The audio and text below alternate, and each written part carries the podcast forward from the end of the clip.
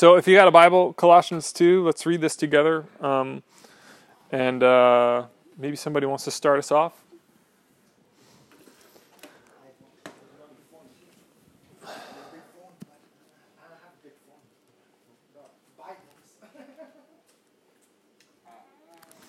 So then, just as you received Christ Jesus as Lord, continue to live your lives in Him, rooted and built up in Him, strengthened in the faith as you were taught, and overflowing with thankfulness. See to it that no one takes you captive through hollow and deceptive philosophy, which depends on human tradition and basic principles of this world rather than on Christ. For in Christ all the fullness of the deity lives in the bodily form, and you have been given fullness in Christ, who is the head over over every power and authority.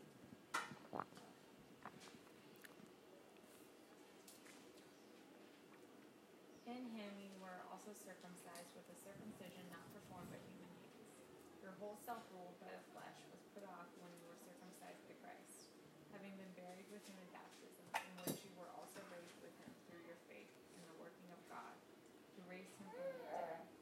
When you were dead in your sins and in the uncircumcision of your flesh, God made you alive with Christ, who forgave us all our sins, having canceled the charge of our legal indebtedness, which stood against us and condemned us. He has taken it away, nailing it to the cross.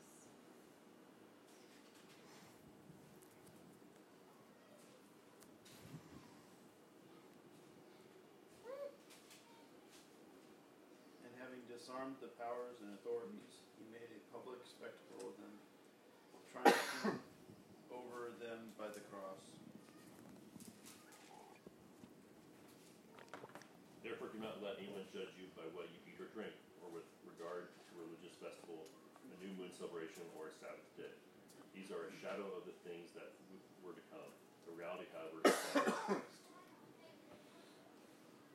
Do not let anyone who delights in false humility and the worship of angels disqualify you.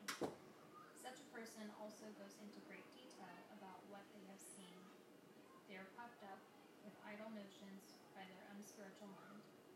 They have lost connection with the head, from whom the whole body, supported and held together by its ligaments and sinews, grows as God causes it to grow. Since you died with Christ to the elemental spiritual forces of this world, why, as though you still belong to the world, do you submit to its rules? Do not handle, do not taste, do not touch.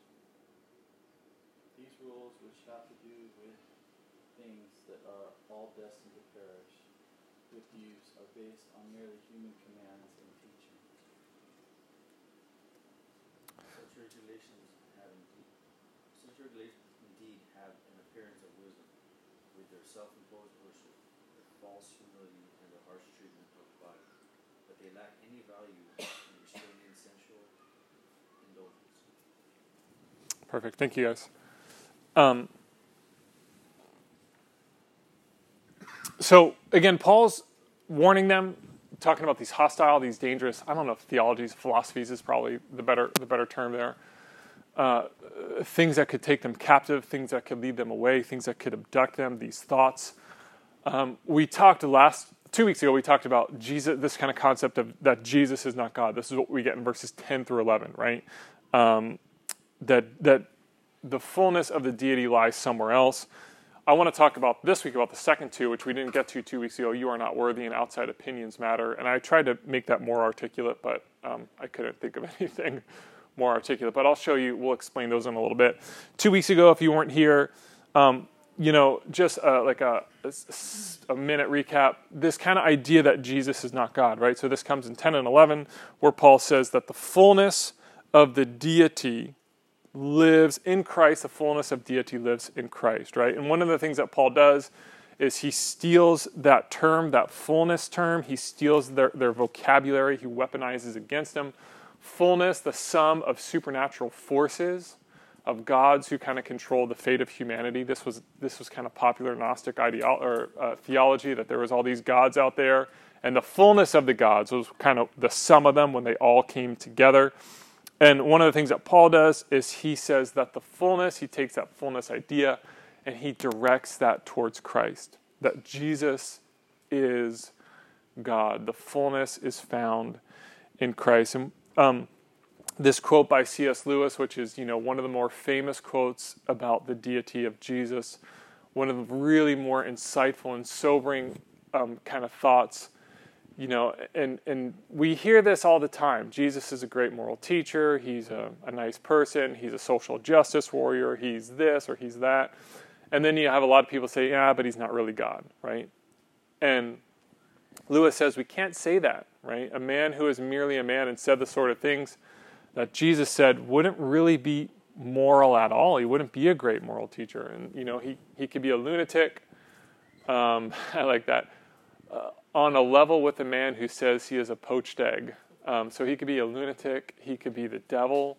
Um, he said he you could do all this, you know, but you can't just say that he was a moral teacher. At the end of his quote, he says, Let us not come up with any patronizing nonsense about his being a great human teacher. He has not left that open to us, and he did not intend to, right?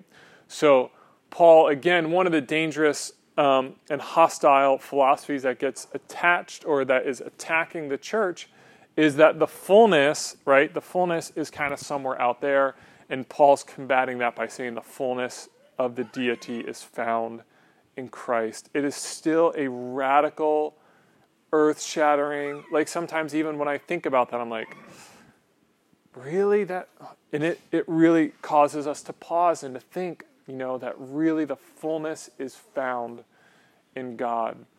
Uh, or in Jesus Christ. The fullness of the deity is found in Jesus Christ. So, the two next things that I want to talk about this week um, this kind of concept here that that you are not worthy. Okay, now here's what I mean by you are not worthy. So in 11 through 14, right, as Paul's kind of attacking these these dangerous philosophies, um, these these deceptive philosophies, um, in 11 through 14, he begins by talking about circumcision. Uh, then he talks about being baptized, and then he also talks about forgiveness. Now, what's interesting about this is Paul's doing something here, right? He's he's addressing um, the insiders in this moment, right? If you in the first century decided at one point you had an awakening, you had an epiphany, um, see, I'm going to use Brian. I'm going to use you, right? Brian says, I think really the way, the, the true way, is to follow Yahweh that the God of Israel, I've been lost in my ways, but I want to convert to become an Israelite. I want to be a Jew. I want to enter into that religion. Now, Brian has this epiphany and they he goes to the synagogue, he goes to the temple and says, I want to convert, right? And they would look at Brian and they would say, okay, well, the first thing that we need to do is we're going to have to perform a surgery on downstairs, right? Now remember, in the first century, and I just want us to have a little bit of pain because this is not an easy surgery that you would take upon yourself, right? These are first century knives, weapons that would be used, gentlemen, right? Like this would not be a fun process. Like you might, Brian, you might be like, "Nah, I'm, I'm good. Maybe I, I've kind of circumcision. Yes, I'm trying to talk about circumcision. if you wanted to convert to Judaism as an adult male, right? Normally you wouldn't have been circumcised, right? Normal people in the in, in, in the first century would not have gone through circumcision. That was kind of an ex- like nowadays everybody gets it. Nowadays they just put a little plastic ring. They're not even doing the snip anymore. It's just like this little plastic ring that just kind of but if you wanted to, we're spending too much time talking about the ins and outs of circumcision. If you wanted to be a, a, Jewish man, like this, they would get out this, and they might not have been rusty and they might have been sharp, but they would have got that off and they would have cut the foreskin off your, well, we, your man business. Your, what? You're getting all confused over there, Johnny. This is the Chinese people. Chinese, Chinese people like to fight with knives. That's that's a good point. Honestly, it's a great transition.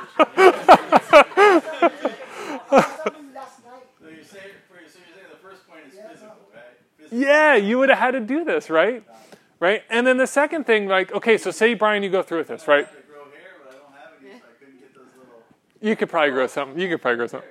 The second thing is they would say to you, okay, you need to do some sort of a ritual cleansing, right? The the the Hebrew word here is a mikveh. It's it's a bath that you would go like here's an ancient one. This picture didn't show up really well, but you can kind of see this cut into the stone here.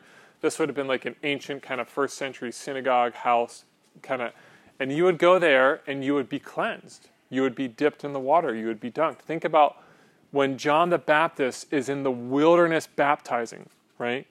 That was radical because if if you were converting into Judaism, or if you were to go through these kind of th- this process, you would go into this little um, bath, and they would dunk you, similar to what we do today. Here's a modern day mikveh in, in what would be a, a synagogue, and this is where you'd go for your kind of ceremonial cleansing, right? So, br- huh? That's pretty posh. It's nice, yeah. I, know it's, I mean, they might have some jacuzzi jets in there. I don't know the recipe, but they do it nice. Um, I was going to install one here, but kids keep unplugging them. um, so, Brian, you're on your way. You've been circumcised, right? You've gone through the pain and the difficulty of being circumcised. You've been washed. You've been cleansed. Now, the last thing that you would do to go into Judaism is you would go and make your sacrifice at the temple, right? Based on kind of your income, where you'd be. It could be a lamb, it could be a dove, it could be incense. It, it would depend on, again, some, you know, you would probably most likely sacrifice a lamb. That was kind of what, what would be done, right? And you would go make this temple sacrifice. And after you've gone through these steps, right? Got circumcised, you um, got washed, you made your sacrifice. After you've gone through your steps, then we would give you the handshake and say, Welcome, you are now a true Israelite, you are now a true Jew, welcome to the faith, right? Um, notice in this passage what Paul says, right? To be worthy, to be included, to be an insider. Notice what Paul says. He says in verse 11, right? In him you are also circumcision or circumcised, not with a circumcision performed by human hands, right? Not with the rusty old knives, but with a circumcision, um, not with a circumcision performed by human hands. Your sinful nature was put off when you were circumcised by Christ, having then what? Been buried with him in baptism, right? In which you were also raised with him through your faith in the working of God who raised him from the dead, right? And they says when you were raised in your sins and in the uncircumcision of your sinful nature, God made you alive with Christ. And then notice this part. He forgave us all our sins, having canceled the charge of our legal indebtedness, which stood against us and condemned us. He has taken it away, nailing it to the cross, and having disarmed the powers and authorities, he made a public spectacle of them, triumphing over them by the cross, right? You could say that in some senses, circumcision, yep, Jesus took care of that, right? It wasn't a circumcision by human hands, it was a circumcision of the heart performed by Christ. Baptism, yep, Jesus took care of that. You, you are baptized into Christ, you are uh, set free in Christ, you are made dead in Christ, and also raised back. And then the temple sacrifice, right? All your sins were forgiven by the sacrifice that Christ made where? On the cross. Jesus accomplished all three.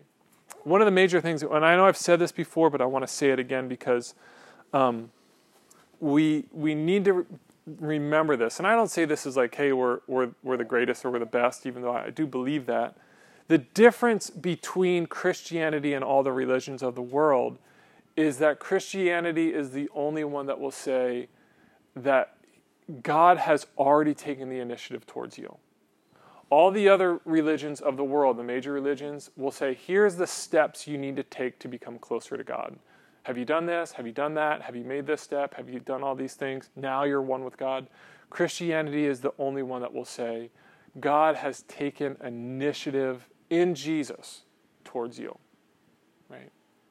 So we then are made worthy. We then are included. We then are an insider, not because we've done the, the circumcision, not because we've got the baptism, not because we've done any of this stuff.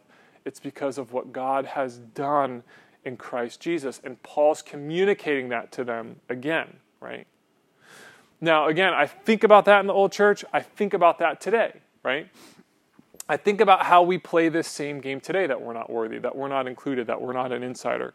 Maybe at some level you have this internal critic that's turned up just a little bit too loud, this shame, this guilt, and we have this, right? I have this that that tells me how unworthy I am, how not I'm not good enough, I haven't done this.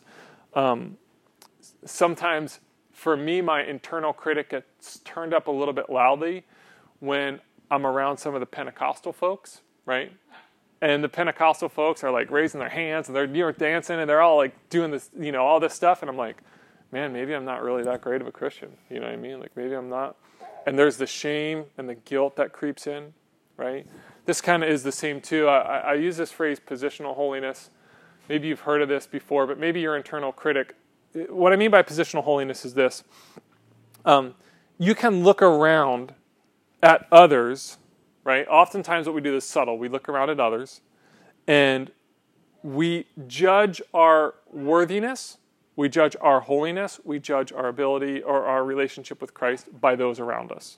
So, for example, you might be sitting there this morning be like, oh no, the, the pastor, like that guy for sure. He's like on the on the food chain of holiness, he's up here. Now, let me think here. Um, the glistens, the Guns, they were like from the very beginning, so they're probably pretty close up to the top. You know, they're the stories have well-behaved children. They're kind of somewhere in you know up in there, um, and then um, I know that I've heard. Let me think. Who I'm going to pick on.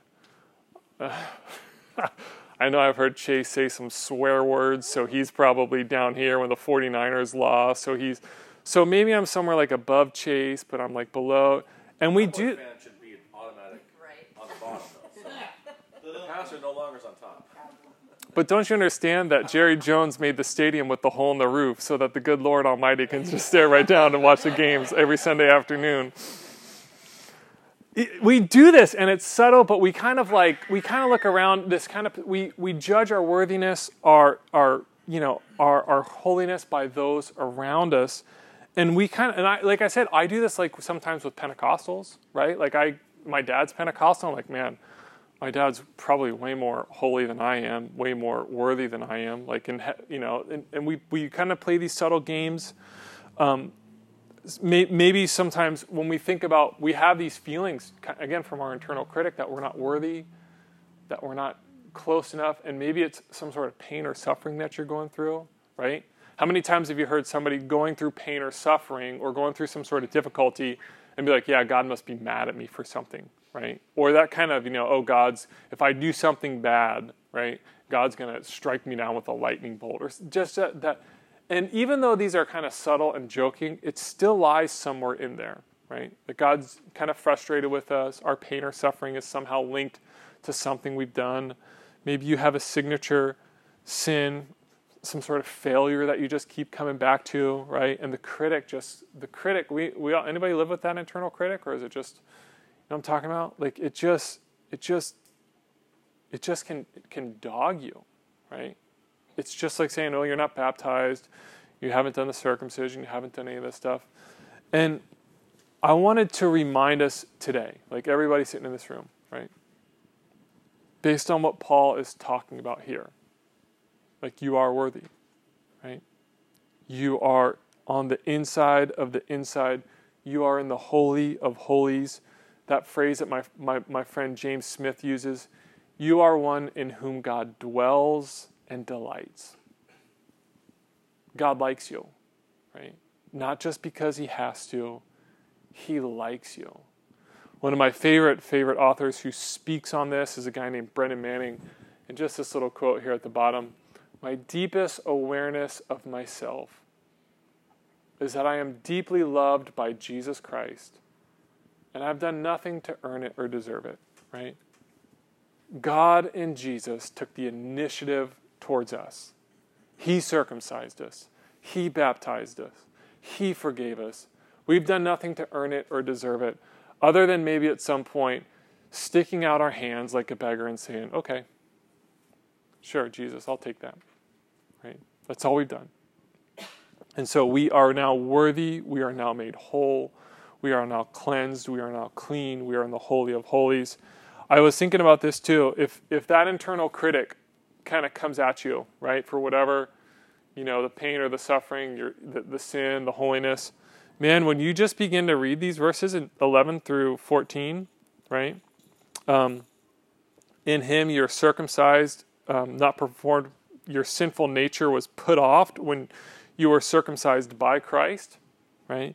Um, you've been buried with him in baptism. You've been raised from the dead.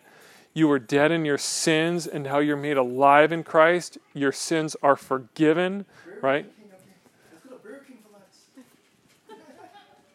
Another good transition. Talk about yeah, like but but um, God's done all this, right? And if this is something that you know this week, this past week, you struggle with, just go back to this passage in Colossians. Let these words just kind of wash over you. One more thing I want to talk about um, external judgments. Now, this popular tattoo, Only God Can Judge Me. Eric, I thought that Allen Iverson had this on him. Tupac was the one that really. Tupac was the one that had it? Yeah, he had that Ah. song, The Regrets, when God can just, you know. Is that okay? So I was just.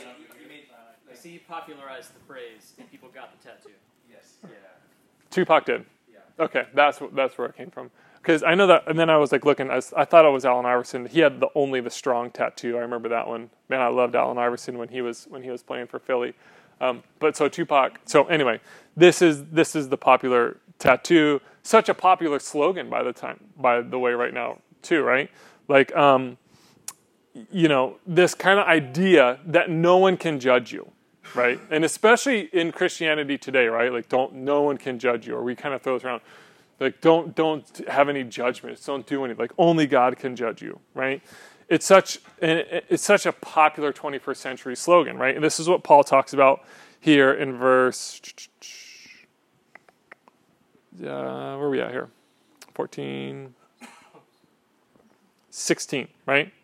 Paul says, verse 16, don't let anyone judge you, right? And we're like, yeah, nobody can judge me. Like, I, I can do what I want. Like, nobody can stand over judgment on me. I'm going to get that tattooed on my body. Like, because no, you can't, only God can judge me, right? What do you think about that tattoo, Johnny? And we get to this, this kind of conversation, and maybe you've been around church circles for a while Christian liberty and Christian legalism. Only God can judge me, right? I can kind of like, who, who, you know, you can't, you can't judge me, right? And then some people are like, well, you know, here's the rules that you have to do, and you know, this, this is what, what God says. Um, what happens is with this, when we try and define um, Christian liberty, right? Um, I'm trying to think of like just just like 1990s Christian legalism, um, like R-rated movies. Nope, can't do that. Um, yeah, Halloween's R-rated. Um, like here's the amount of alcohol you can have or or not have. Like I grew up in a house that's like no, you can never. Um, or I mean, you know, you can kind of think of old thing like dancing and you know just sort of the things, right? And we've kind of moved away from that, and we said, well, you know, no one can judge you, only God can judge you. And what happens is when we try and define liberty, you kind of end up back at the dead end of Christian legalism. I like how this commentator then talked about this idea of Christian liberty, right? Because this is what we think about when we think about only God can judge me. Don't let anyone else judge you, only God can judge me. I can do what I want. And he says that this idea of Christian liberty has nothing to do with a miserable individualism whose highest ambition it is to do just what it likes, right? So I'm going to contradict myself in a sense because I want to define Christian liberty, but I want to layer it back to, and I think Paul does this in his letters where he kind of calls back into different arguments and his arguments grow on one another and they kind of layer together. I want to layer it back to a couple of weeks ago when we talked about the will of God. And when we talked about the will of God, we said that the will of God isn't necessarily like, hey, what college does God want me to go to, or should I marry this person, or it's not. It wasn't like this matrix just for making individual individual decisions. It was universal guidelines, outlines, right? And when I was thinking about Christian liberty, right, when I was thinking about kind of doing whatever you want, um, you know, I was, and this might be a little bit small, but again, this kind of idea, the will of God, right? The will of God is that you are sanctified, right? Paul says in Thessalonians 4 3, it's God's will that you would be sanctified. And specifically, he talks about sexual sins there, right? Paul in Thessalonians 5 16 through 18 says that it is God's will, right? That you rejoice and you pray and you give thanks. Paul in Ephesians says, again, it is God's will that you would live intentionally, not just allow this life to kind of float you along however it wants, but that you would live intentionally for Christ. In Acts 22, we learn that it is God's will that we would learn and listen from Jesus. In Romans 12, it is the will of God that we would sacrifice and be transformed and that we would have mental renewal. This is what Paul says is God's will. So when I say that that you know, don't let anyone judge you. Let me connect all these things together, right? Don't let anyone judge you, right? You can kind of do whatever you want. Only God can judge you. But I think that God, right? I think that these are the guardrails in which we operate. Right? This is the lane in which like hey, God, this is what you're calling me to be. This is how you're asking me to live in this world. What really struck me about this, too, I, I was sitting at my desk this week and I pulled up this slide as I was just kind of going through my sermon. And I looked at these, these points of, of what God's will is for my life, right? Of what I, of what I think we're, we, you know, I was struck. I was like, I want to take these, I want to take these things seriously again sometimes you kind of read the Bible, we look at the, the verses and we're like, ah, okay, whatever. And I was like, man, I want to like, I want to live in these things. Like, I want to be sanctified in, a, in such a sexually saturated culture all over the place, everywhere. I want my mind to be sanctified, to be set apart, to be free from all the nonsense and gross and vulgar sexuality that's in our culture. I want to be a person who rejoices. I want to be a person who's praying. I want to be a person who's thankful, right? I want to live intentionally. I want to learn and listen from Jesus. I want to sacrifice. I want to be transformed. I want mental renewal in my heart. And I remember sitting there at my desk and I just stared at this slide for a little bit and I said, Man, I want to take these things seriously in my life. I hope that when we look at these things, this is God's will, his desire for your life, right? This is what matters. These are the things that we get judged on, right? This is what God looks at us and says, This is what I want you to do. Are you doing these things? And it was really, really stark for me to think about those things again. Um, so I think that's about all I got. Yeah, I'm going to do some discussion. But, what, you know, just going all the way back to the beginning Paul's confronting these hollow, these deceptive philosophies, right? This idea that Jesus is not God, this concept that you are not worthy, and this concept that only outside opinions matter. This is what Paul is confronting, and this is what we understand that Jesus is the Son of God, in him the fullness of the deity lives. That we are worthy, right? Based on what Jesus has done, he's baptized us, he's circumcised us, he's forgiven us. The outside opinions matter, all the ways that people would judge you and try and make comments about you. They don't matter. Only what God says about you matters.